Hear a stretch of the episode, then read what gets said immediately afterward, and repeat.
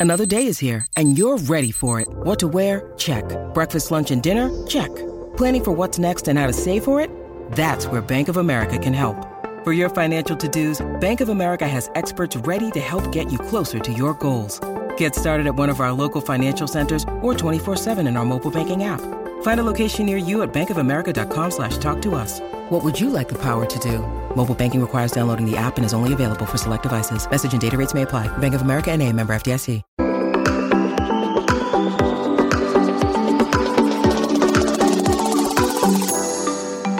Hi everyone, welcome to the Value Inspiration Podcast. My name is Ton Dobbe and I'm the founder of Value Inspiration and the author of The Remarkable Effect. I'm creating a tribe of tech entrepreneurs that are on a mission to do something big and meaningful. I invite you to join the tribe as well, especially if you want to create change that matters and put your software business on momentum that you're proud of. The goal that I have with this podcast is twofold. Firstly, to inspire new forms of value creation by sharing compelling ideas and stories about the potential we can unlock when technology and people blend in the right way. And secondly, share experiences from tech entrepreneurs like you about what is required to create a remarkable software business and how to overcome the roadblocks to do so. The guest on my podcast this week is Graham Mills, co-founder and CEO of Techspert. We were set up about three years ago really recognizing that, first of all, knowledge in many ways is how companies stay competitive and make some of the most important decisions around the world today. And really access the high quality knowledge on demand. Yet, while we realized the huge importance of this knowledge exchange and access, the way through which companies and individuals were identifying and accessing it felt like it was designed in the 90s and remained in the 90s. And the way people currently go about solving these is one, they ask if someone in their company has done it before. And if not, then they either pay a lot to a consultancy to go away and do an eight week project, or they just Google it. The challenge is when you're Googling it, the information you look at is probably because someone is paid to be the top of Google SEO and advertising. It's not necessarily the right insight for your type of product and your type of company at that time. This is Graham. He's a scientist by training he completed his PhD in pancreatic cancer chemoresistance at the University of Cambridge, having further worked scientifically in R&D at Genentech and Avidity Biosciences. His commercial experience comes from roles in venture capital at both Johnson & Johnson Corporate Venture Fund as well as Saroba Life Sciences. He co-founded smoking cessation startup AldiCare in 2014, followed a year later by BioTechspert, which evolved today into Techspert.io. Techspert.io was born out of the frustration with the challenges in connecting to the right experts at the right time. Current solutions on the market have evolved based on decades old principles, closed networks, and manual subjective matching, which make it error prone, biased, slow, and highly costly. And Techspert was founded to solve this, and their approach inspired me, hence, I invited Graham to my podcast. We explore why our ability to make better, more informed decisions on the topics that really matter needs a complete overhaul, and how this can spark competitive advantage. We also dig deeper into the question what is the secret to create a remarkable software business? By listening to this interview, you will learn three things. Firstly, how one way to grow value and defensible differentiation is to focus on quality and objectivity over volume and bias. And secondly, by focusing on playing the infinite game is going to bring you further than trying to win the short term game. And thirdly, that growing your empathy skill is key to deliver remarkable value. Not only understanding the pain point, but also deeply understand how your customer feels, what they care about, and what powers they have to deal with. Graham, thank you very much for making the time available today and be a guest on my podcast. Yeah, thank you very much for the invite. Very excited to chat a little bit about what we're doing as well. Thank you. Exactly. Well, I mean, I found your companies through an email that I get on a regular basis, which is highlighting companies that are doing interesting things around technology. And of course, that's what I'm highly focused on and that gets me going. So I checked out your company and I found out that what you do is exactly what, yeah, what fits the purpose of the podcast. But before we go into the detail about what you're doing at the end, a little bit about you. If you would describe yourself as a person in two or three words, what would those words be? Great question. Ambitious, I would say, of course, and the weaker element would be obsessive. I think, to be honest, are probably both qualities that are needed to start a company, but it's probably how I describe myself. Okay, obsessive. That's the first one I hear that. but if it's in obsessive about, you know, kind of achieving the goal, perfect. that I agree with you. That's definitely a characteristic to have or trait to have. Talking about something else that I've been writing about. So, yeah, I mean, your company, Techspert, when I looked at your website in the About, it instantly highlights what I would call a very big problem, but I shouldn't talk, be talking about it. Can you explain what is the big idea behind your company? Yeah, absolutely. So Techspert, we were set up about three years ago, really recognizing that, first of all, knowledge in many ways is how companies stay competitive and make some of the most important decisions around the world today, and really access the high quality knowledge on demand. Yet, while we realized the huge importance of this knowledge exchange and access, the way through which companies and individuals were identifying and accessing it felt like it was designed in the 90s and remained in the 90s. So people were usually going to kind of people, a friend of a friend who would tell them about a topic, where they'd be going to some of the large traditional players in the space like GLG, who are kind of like you've digitized a Rolodex and put that network online. Yeah. What none of these companies were doing is they weren't, first of all, asking the question theoretically, who is the best person or who are the best people in the world for me to be speaking with based on wanting to learn about this topic? And so, what we really got set up to do is to bring a layer of objectivity and access to the area of knowledge exchange. Very briefly, we do that by building a technology that really moves away from the network centric model of finding experts and finding expertise. And instead, we have a technology that crawls public information online from millions and millions of structured and unstructured data sets and tries to understand objectively who are the leading experts based on data and then connecting them with their clients. Okay. So this is actually going beyond the walls of a company. Because I was thinking that the same problem also exists within a company. There's a lot of people have a lot of knowledge, but it's not captured in a system. Yeah, yeah, that's a really good point. I have an interesting example of how much a problem that is. So about a year and a half ago, we did a project for a client, a huge multinational. They wanted to learn about kind of reimbursement practices for a certain drug in the US. This was a London-based team. And when we ran our system to figure out who the experts were, interestingly, one of the top individuals was from within the same company, but within a different country. And so we ended up facilitating a connection for two individuals in the same company. And it was very useful knowledge exchange, but they never would have found them from internal process. Yeah, so exactly. yeah, you're absolutely right. That's a problem as well. Yeah. I mean, I used to work for a company in the Netherlands, and uh, I mean, a common problem was the knowledge of certain certain consultants who were excellent in what they were doing, but they also were very protective about what they really knew. So yes, yes, exactly. exactly. And when those people leave, then that is a big loss. So yeah, excellent. And it's great that you kind of go far beyond the walls of a company because at the end, sometimes this knowledge isn't available within the company, or actually you want to have something from the outside to be able to level up. So I always like to understand what is the impact of this. So if companies start to use this, or if we start to use this in the right possible way, what is the opportunity here? So I guess like fundamentally what we want to do is help companies make better, more informed decisions in any type of decision they're making within their company. So, for example, let's say a company is based in the US and they're launching a product in the UK. So, there's obviously a lot of considerations on how best to launch, how to get user buy in, how to make sure you navigate the regulatory landscape correctly, and so on. And the way people currently go about solving these is one, they ask if someone in their company has done it before. And if not, then they either pay a lot to a consultancy to go away and do an eight week project, or they just Google yeah. it. And then the, real point is pretty much everyone just Googles it. The challenge is when you're Googling it, the information you look at is probably because someone is paid to be the top of Google SEO and advertising. It's not necessarily the right insight for your type of product and your type of company at that time.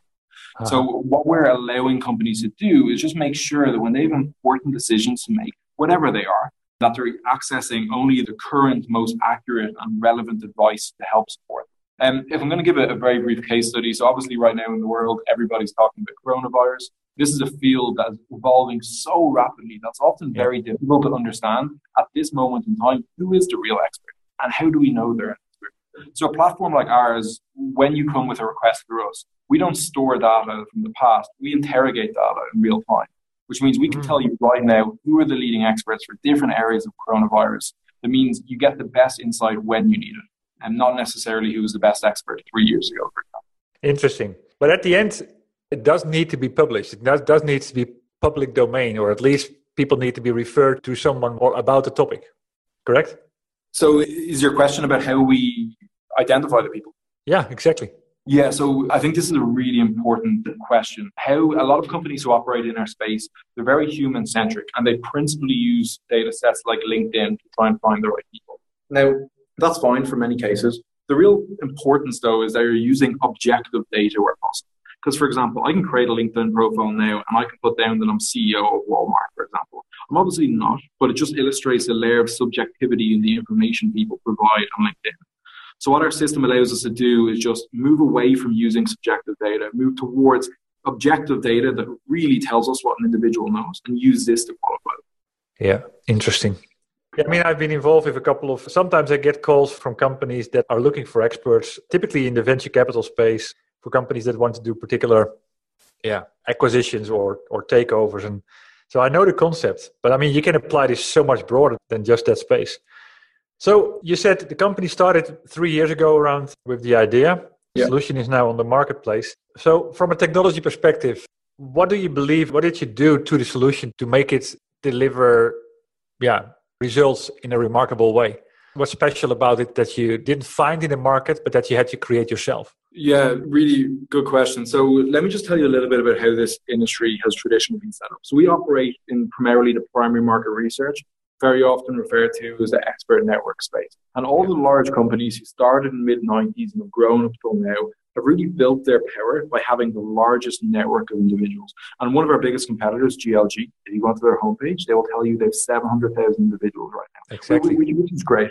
The challenge is when you really want specific expertise somewhere in the world, when you get quite niche in who you're looking for, the likelihood of having specifically the best individual to speak with within a pre-assembled network that was uh-huh. pre-assembled based on data that was used 10 years ago means that you're probably not connecting to the right person. So what we believe in this space is, and more than I think any other company has today, is that the real way to facilitate effective knowledge exchange efficiently is through the use of data, through the use of kind of objective criteria to find people but also very importantly, using an automated system to recruit and solicit, which allows companies at a much quicker speed and much higher volume source the insights they need when they need it, as opposed to waiting a little bit longer. Yeah. And other companies in this space haven't really moved to more of a technological approach. The challenge is they're very reliant on their human associates to do a lot of the searching, which means that a transition to a technological approach becomes a little bit challenging to their existing operational model.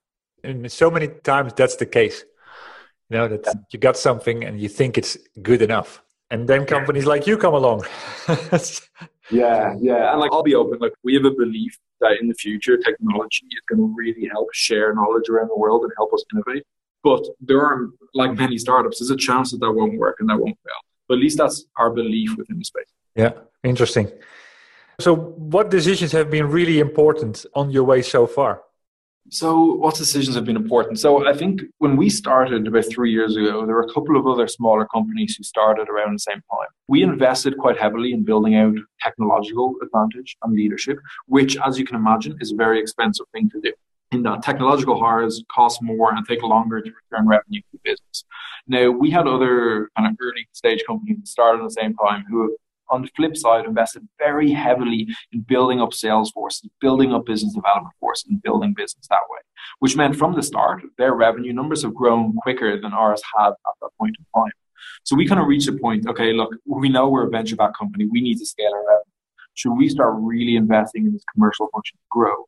And while we have done that to an extent, our decision was really to think, look, this is a long term play. We think long term is technological leadership, not an extra revenue number that's going to help us win.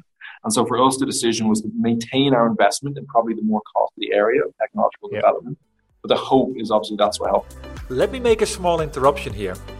Graham just made an excellent remark about his realization that his business is there to play a relevant role in the infinite game rather to win the short term game. This mindset is a fundamental one and one that characterizes remarkable software businesses. It underpins the viability of your company, allows you to battle complacency, and increases your ability to continually grow customer lifetime value, and therefore turn customers into fans. This is something you can master as well. And to make the first step, I'd recommend you to buy my book, The Remarkable Effect, on any portal out there where they sell books online. But if you want to understand where you stand, and whether your business is suffering from complacency already, simply do the test. You can find the test on valueinspiration.com slash remarkable index. Back to the interview. I applaud for you for doing that, going for the results and the impact first, and then the success will follow from there. Yeah, it's a difficult one to do, right? Because everybody knows a nice revenue. Yeah, exactly. I can imagine that's a tough decision. So you're now in the market, you're growing customers. One of the things that I recently had a discussion on on the tribe that I'm running with other tech entrepreneurs is, you know, kind of unlocking growth or what's holding you back from growing. Yeah. I found that a, always a very interesting question.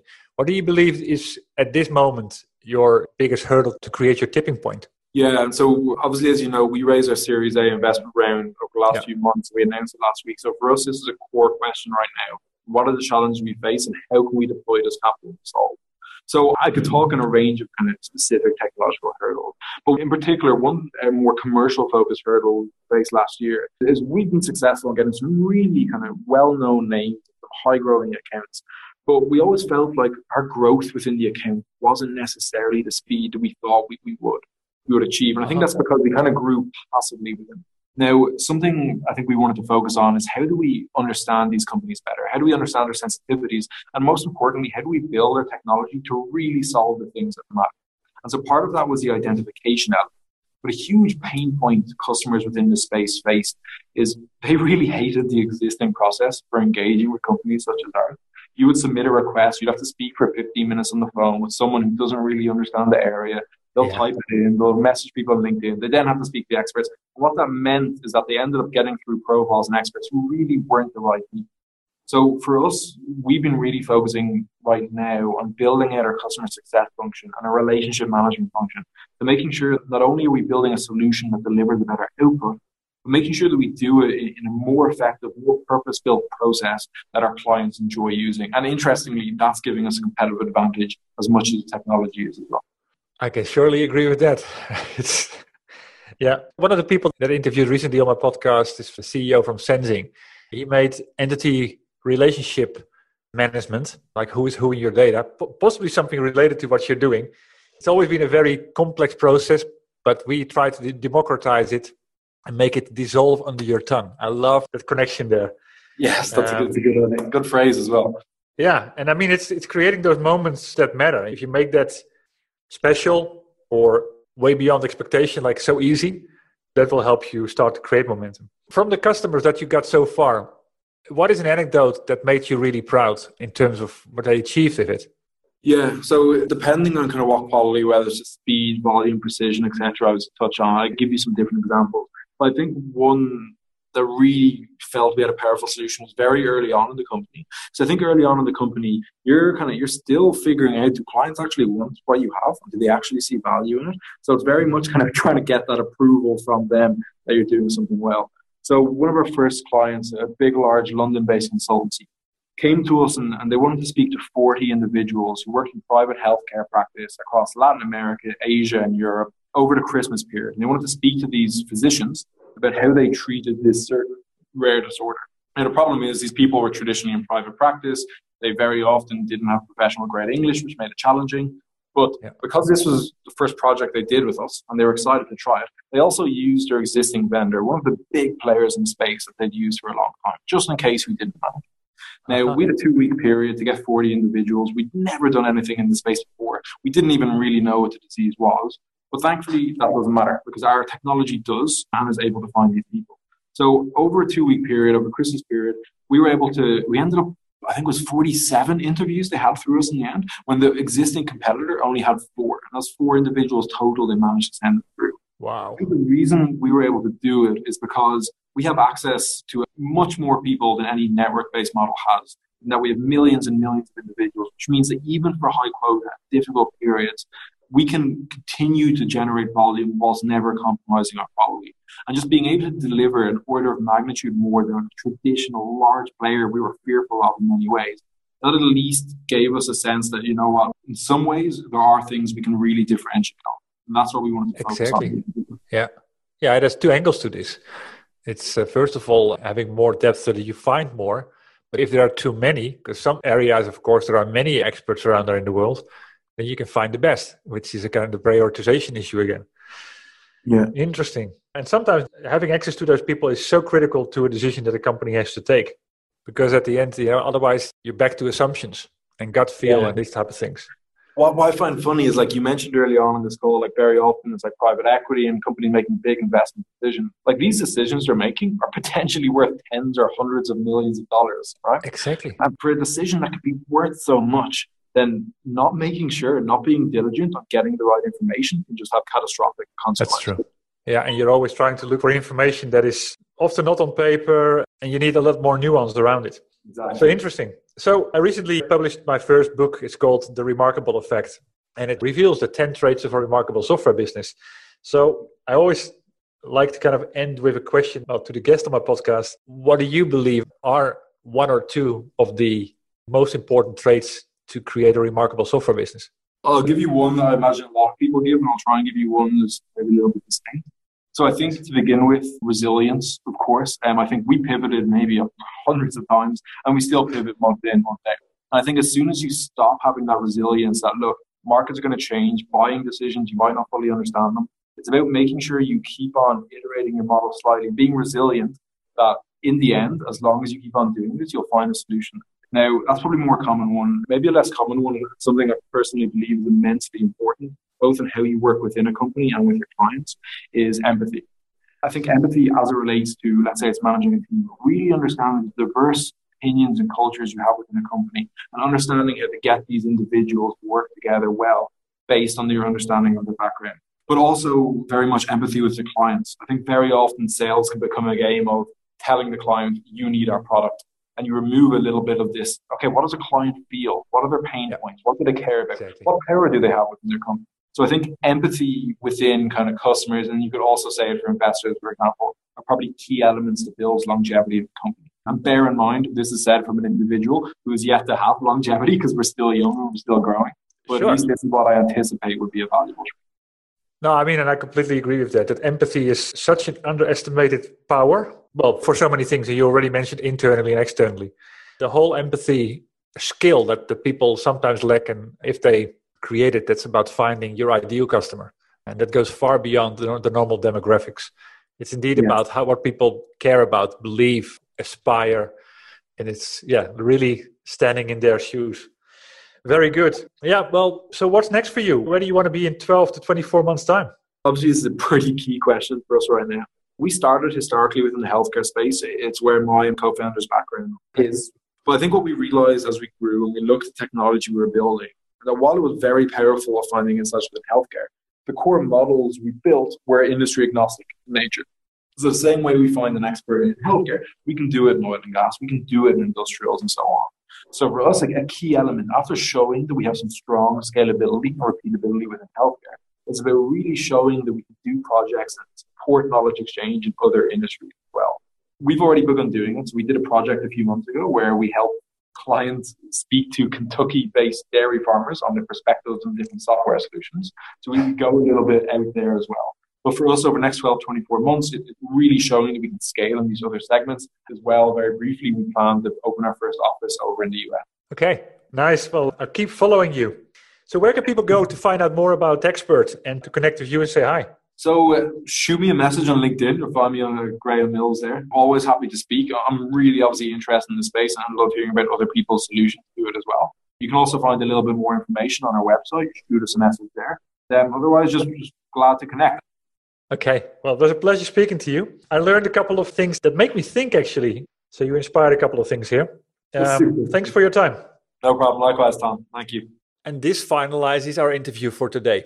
I hope you enjoyed it as much as I did. And talking about that, please share your thoughts about what Graham and I discussed. And if you liked it and got inspired by it, please share it with other tech entrepreneurs that you have in your network. Other than that, thanks for tuning into this podcast. I had the honor to speak to Graham Mills, co founder and CEO of Techspert. As said, the goal that I have in this podcast is twofold. Firstly, to inspire new forms of value creation by sharing compelling ideas and stories about the potential we can unlock when technology and people blend in the right way. And secondly, share experiences from tech entrepreneurs like you about what is required to create a remarkable software business and how to overcome the roadblocks to do so. Before I close, I have two more comments to make. If you know other tech entrepreneurs on a mission that have a story worth sharing, please send me an email at ton.dobbe at valueinspiration.com. Building the momentum all starts with revealing the ideas, and that starts with you.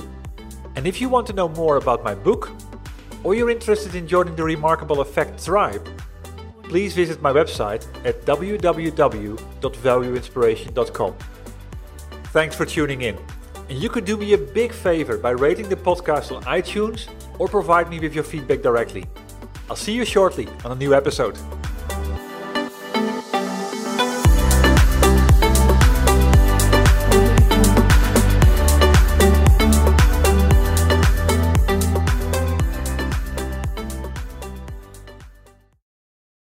That's what ransomware is all about. It's psychological pressure. Ransomware, when your computer's hacked into and your data held ransom. Attacks are on the rise, and Russian gangs are making billions of dollars. The moment I got that message, I knew our greatest fears that we ever have are starting to come true. The post Cold War era is over. Dot com, the hacking. A new season from Crowd Network with me, Katie Puckrick. Just search for dot com, that's D O T C O M, and subscribe.